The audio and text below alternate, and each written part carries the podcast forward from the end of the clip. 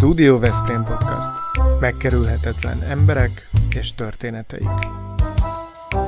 Diósi Lászlóval és Véber Lászlóval. Mi tényleg a valóságról beszélgetünk. Kedves nézőink és hallgatóink, kilencvenötödik epizódjával jelentkezik a Stúdió Veszprém Podcast, és közeledik a két éves születésnapunk is, és hamarosan a századik adásunkat is ünnepelhetjük.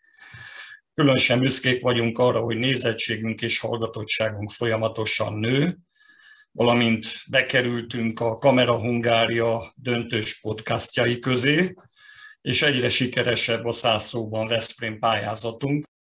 Az előző beszélgetésünk Bertalan Gáborral zajlott egy hete, a zöld autózás kiváló szakértőjével, aki egyébként a Nelson Flotta Leasing egyik tulajdonosa és a cég marketing és kommunikációs igazgatója. Perdusz Gábor, üdvözlünk ismét itt a műsorban.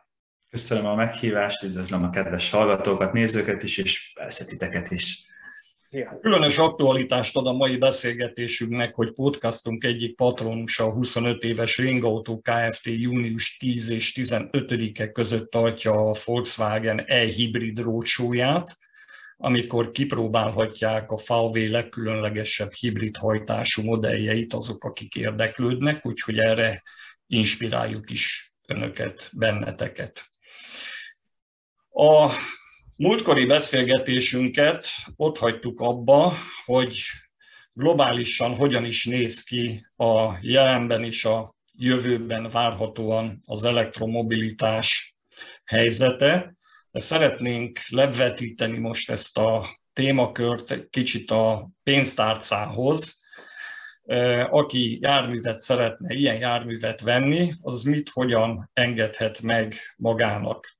Gábor, tegyük föl, hogy van egy négy-öt éves dízel gépjárművünk, amit esetleg, esetleg lecserélnénk, talán egy hibridre, talán egy plug-in hibridre, talán egy elektromos autóra. Milyen szempontokat kellene figyelembe venni, mikor ilyen ötletünk támad? Hát ez egy... Megint egy összetettebb feladatkör. Kicsit mondhatnám viccelődösen, cinikusan azt, hogy kétezer-huszonkettőben arra cseréljük, amit egyáltalán kaphatunk. De ez talán túl cinikus lenne, ezért egy picit helyezzük ezt a dolgot más megközelítésbe. Ugye nyilvánvalóan, amikor minket a, a Nelson Flottánál hasonló kérdéssel keresnek meg a tisztelt ügyfeleink, akkor azt egy beszélgetés követi, a beszélgetés pedig arról szól, hogy ugyan mire használod az autódat.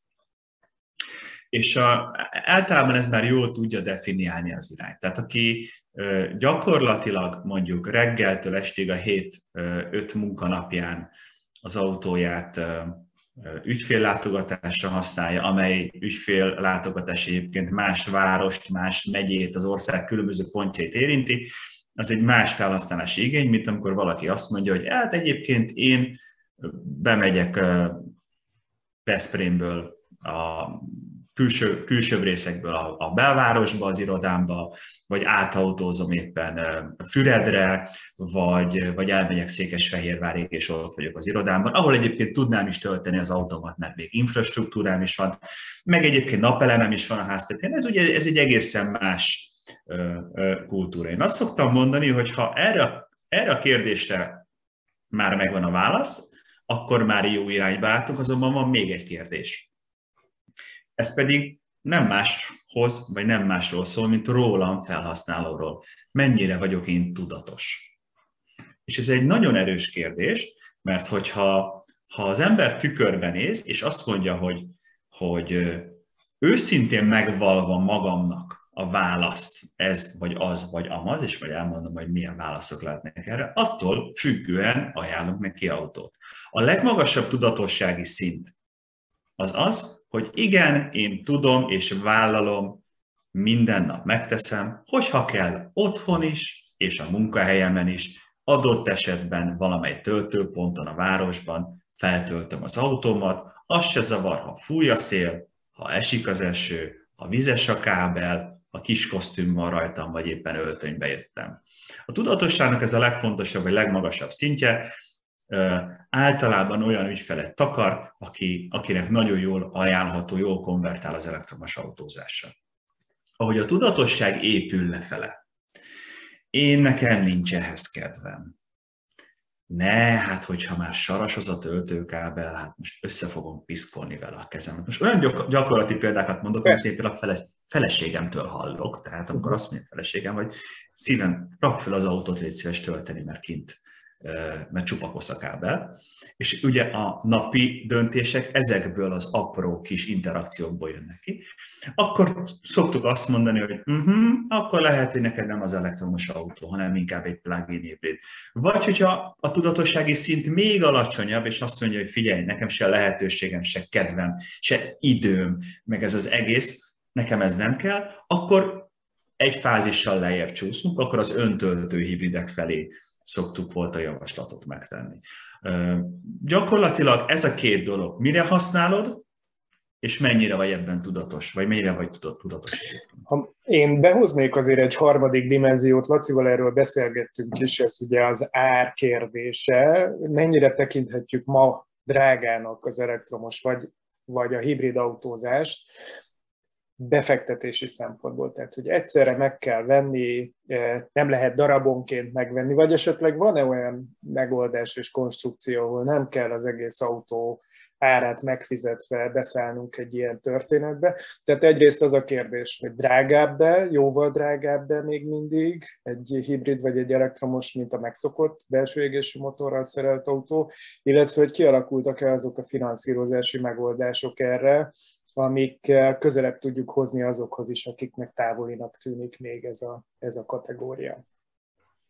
Kezdem a végén, ami a szűkebb szakmám, a Nelson Flotta Leasingnél, ugye tartós bérletbe adunk autókat.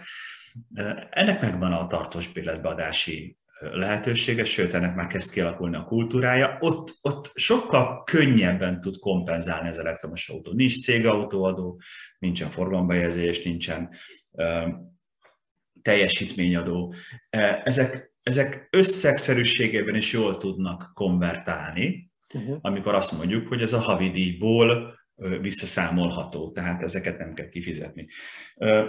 Ilyen megoldással egyébként, ilyen megoldásokkal tud jól menni az elektromos autó. Az elektromos autó a mai, nap, mai napig is, vagy a mai nap is drágább, a, inkább így mondom, jellemzően drágább, mint az azonos, összevethető belső égésű motorral hajtott autózás. Azért tettem ezt a kiegészítést, mert vannak gyártók, és ugye az európai szabályozás a gyártókat egyre inkább erre fogja lökdösni, vannak gyártók, akik már összeárazzák a termékeiket. Ez inkább a prémium szegmensben igaz, tehát prémium szegmensben tudok neked olyat mondani, hogy, hogy azonos teljesítményszintű sportszedán, tehát azonos teljesítmény szinttel mért sportszedán, milliókkal olcsóbb elektromosban.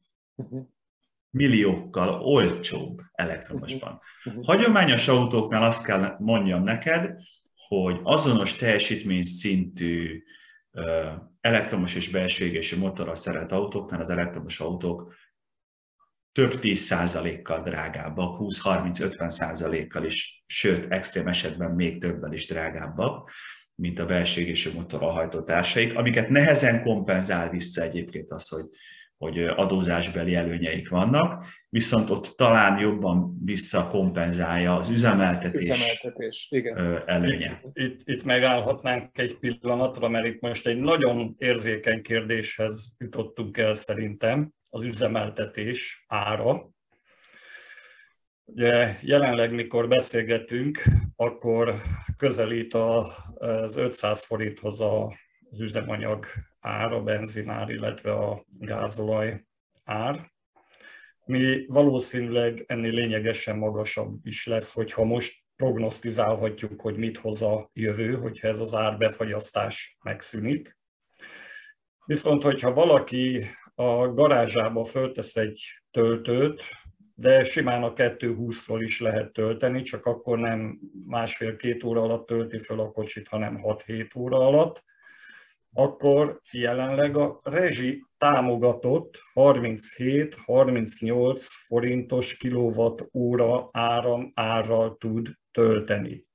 Ha most ezt összevetjük a benzinárral, gázolajárral, akkor ez jelenleg legalább a harmada, de lehet, hogy a negyede a fosszilis üzemanyagárnak.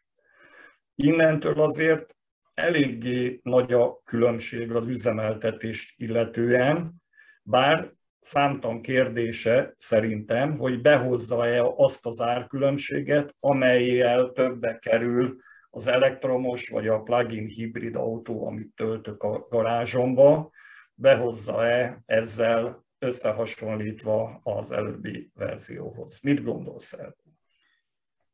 Nagyon nehéz direkt összehasonlításba bocsájtkozni, mert vannak olyan felhasználási módok, amit egy elektromos autó ma nem tud egyszerűen hozni. Tehát, hogyha valaki naponta négy-ötszáz kilométert megy, gyorsan ide-oda, még az is lehet, hogy, hogy nem is tervezett módon, hanem egyik napról a másikra beesik egy fuvar, egy elintézendő dolog, az arra, arra nem jó az elektromos autó. De ahol összevethető, vannak azért azért átfedések már, tehát ahol van, van ennek a két halmaznak közös ö, metszete. Ahol, ahol összevethető, ott bizony ezzel érdemes számolni. Én úgy szoktam lefordítani az ügyfeleim számára, hogy egy, egy hagyományos belső égésű motorral hajtott autó fogyasztása mondjuk hét liter, mondjuk beszéljünk egy, egy, egy Volkswagen Passatról, mondjuk hét liter. A hét liternek az üzemanyag költsége, hogyha most valóban nem lenne üzemanyagársakka, akkor olyan hétszáz forint környékén lenne egy liter, tehát akkor hét szer hét, ugye a negyvenkilenc, tehát gyakorlatilag négyezer-kilencszáz forintból ugye, autóznánk el száz kilométert. Elektromos autóval mondjuk mindez körülbelül olyan mondjuk egy húsz kilowattórás fogyasztással számolva, az, és mondjuk a negyven forinttal számolva, amit az előbb Laci említettél, az nyolcszáz forint. Tehát lesarkítva egy liter vagy másfél liter üzemanyag ár versus hét liter üzemanyag ár. Ez a száz kilométerenkénti költségkülönbözet, hogyha ezt így össze akarom literre hasonlítani, tehát másfél liter versus hét liter. És ez, ez a része az, ami nagyon sokat tud hozni annak, aki sokat megy, és tudatosan jól használja a töltési opciót, tehát mondjuk otthonról tölt, napelemről tölt, és ezt össze tudja rakni. Természetesen mondjuk az autópályák melletti villámtöltőket használva egészen más a matekja ennek a történetnek. Ezért említettem a tudatosságot. Tehát én tudok olyan autópálya melletti töltőről, ahol bőven kétszáz forint fölött van egy kilowatt energiának az ára, versus az otthoni negyven forint vagy harminchét forint, amit említettél. Ott bizony matematikailag nem jön ki a dolog, mert, mert ott már ugyanazt a költséget kapjuk. Közben kérdezhetek? Igen.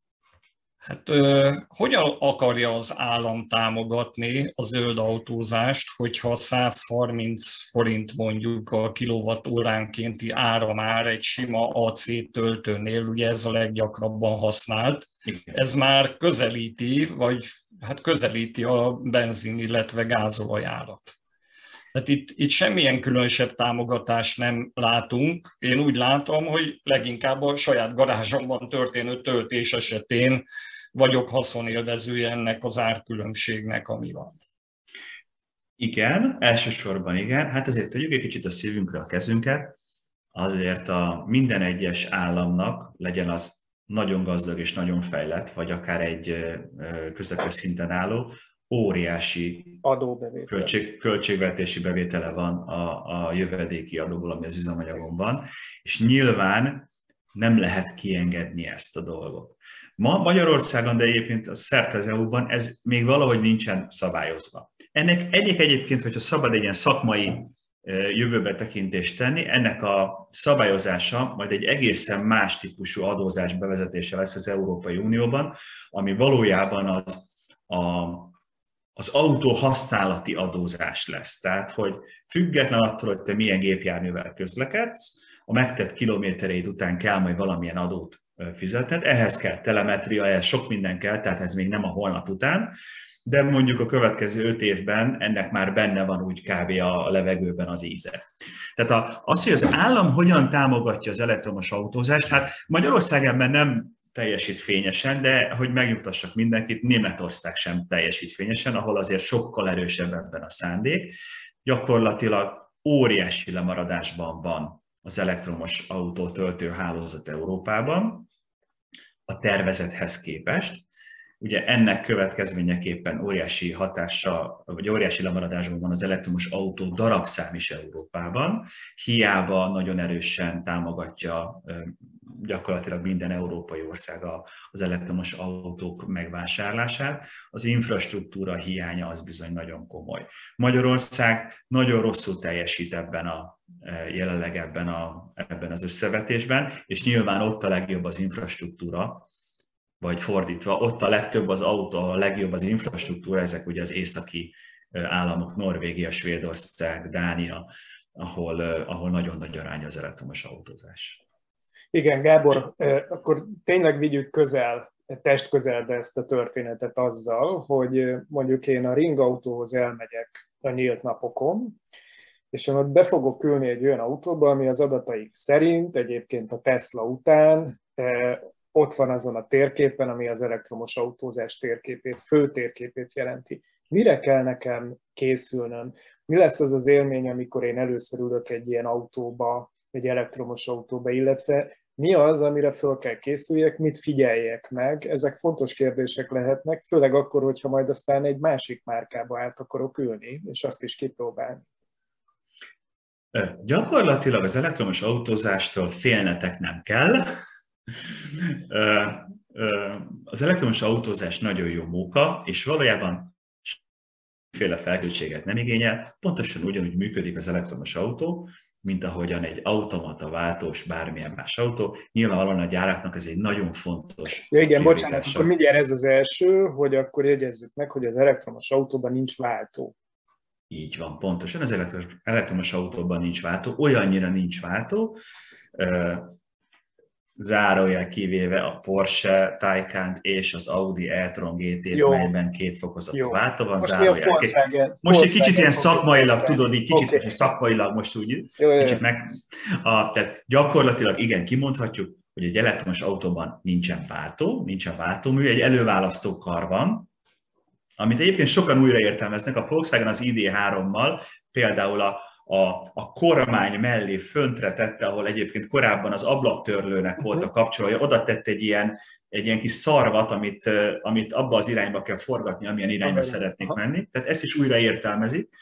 Az elektromos autózás nagyon jó móka. Ez egy csöndes, azonnal gyorsuló, azonnali hatásokkal operáló, végtelen komfortos dolog. Ráadásul az I D három azzal, hogy hátsó kerékhajtású, ez az M E B platform, így hívja a Volkswagen,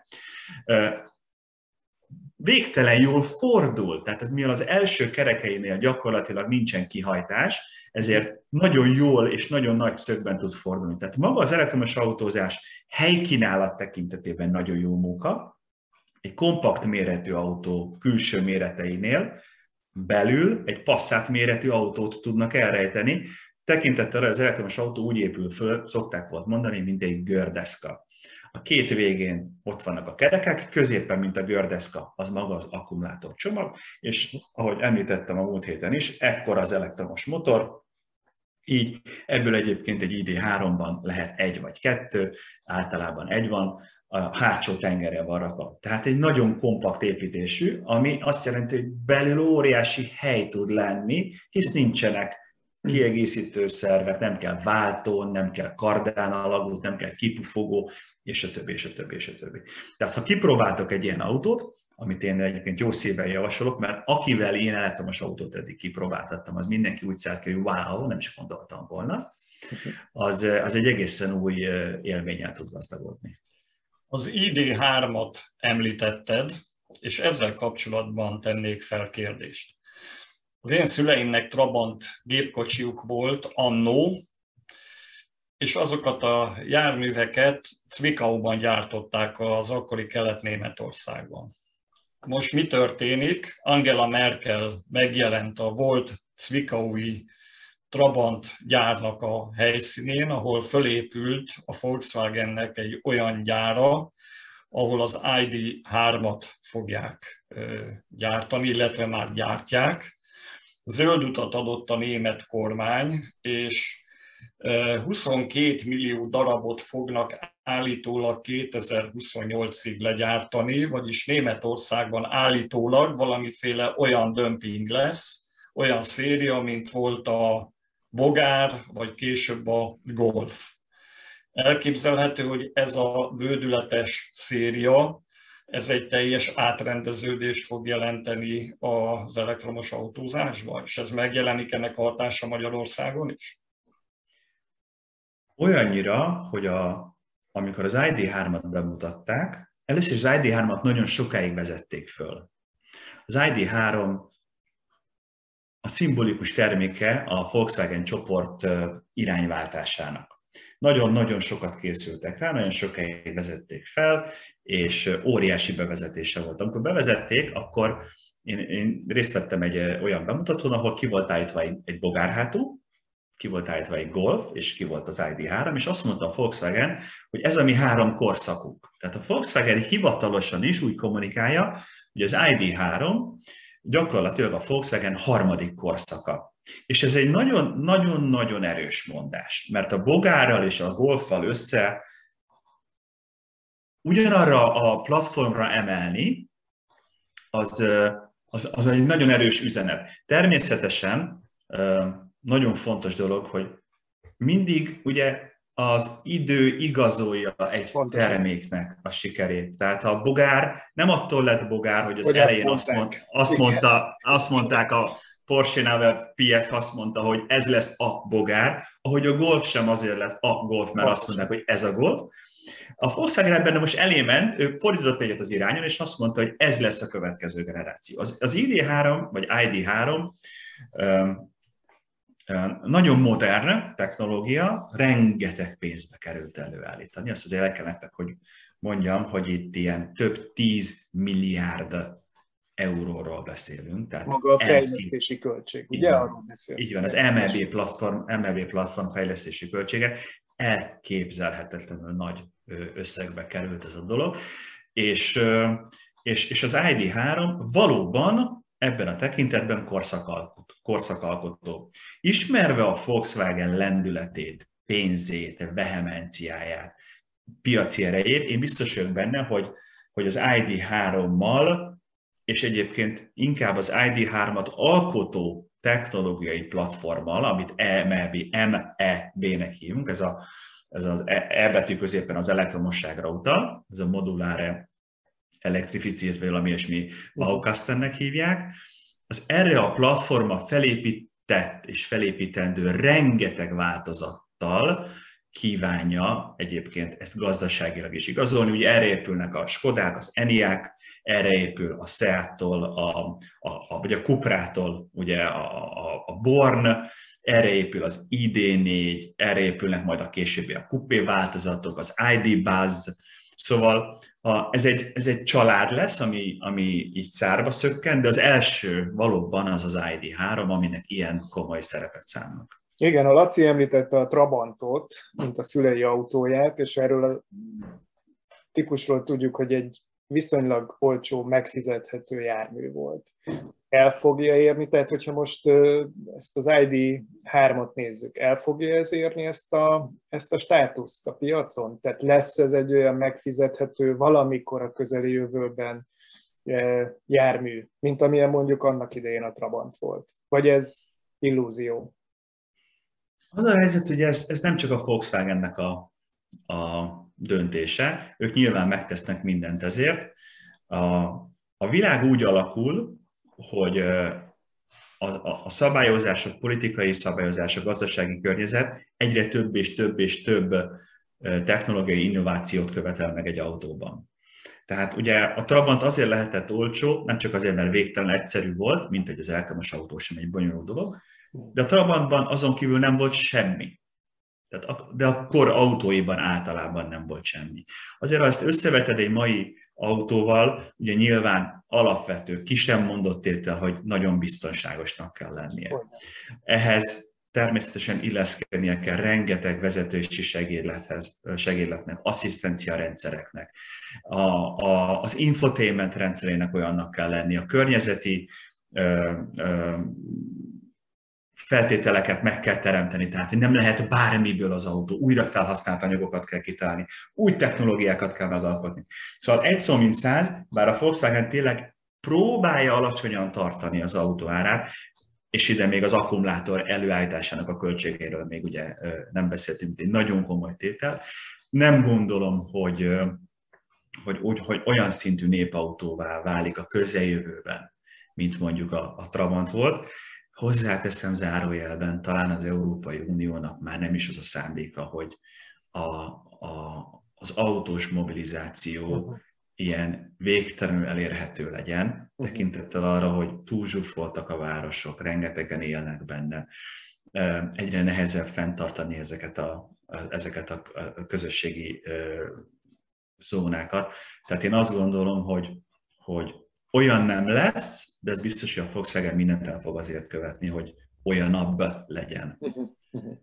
Azért akkor ebből az következik, hogy a zöld autó az inkább a középosztálynak, vagy a felső kategóriába tartozó vezetői közönségnek az autója lehet, mert aki egy tízemeletes panelépületben lakik, az nehezen tudja lelógatni a kanócot és tölteni otthonról.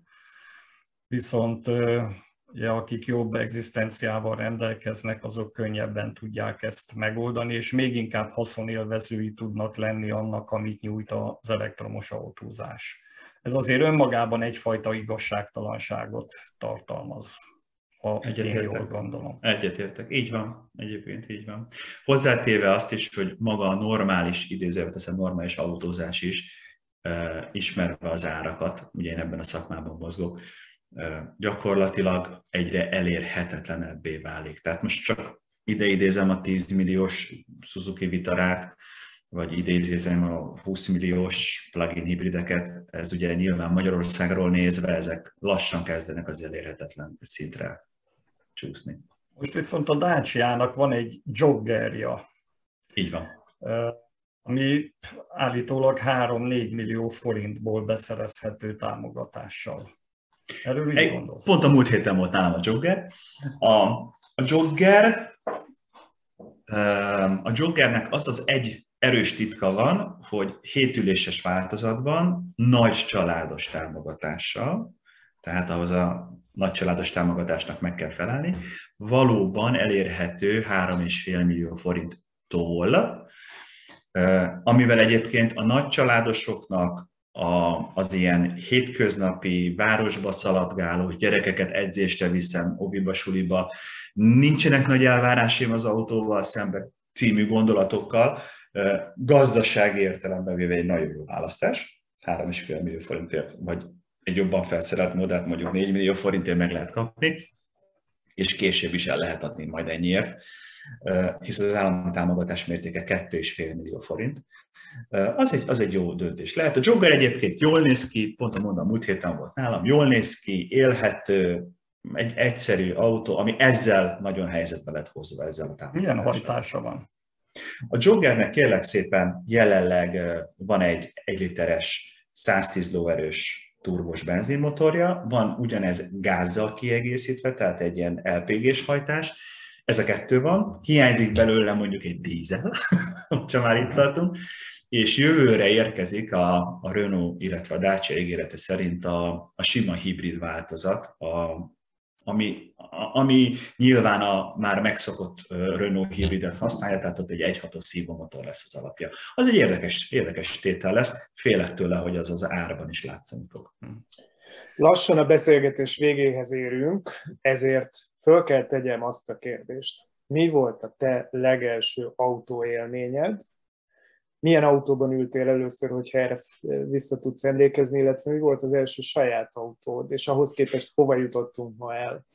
Aha, így, így gyerekkoromban? Tehát arra Aha, gondolsz, ilyen autós élmény? Igen. Hát kér, kérlek szépen, a, uh, nekem van, van, nem sok fotóm van gyerekkoromban, van egy fotóm, amikor valami, valami régi Volga mellett ülök egy pöttyös labdán, azt, mintha arra még emlékeznék is, talán az ott, de az még egy nagyon régi, egy nagyon régi Volga, nem ez a pártállami Volga, hanem még az, az előtti Volga volt. Uh-huh. Um, és aztán hát apámnak, apámnak volt egy ezerkettes ladája, én azon tanultam mindent.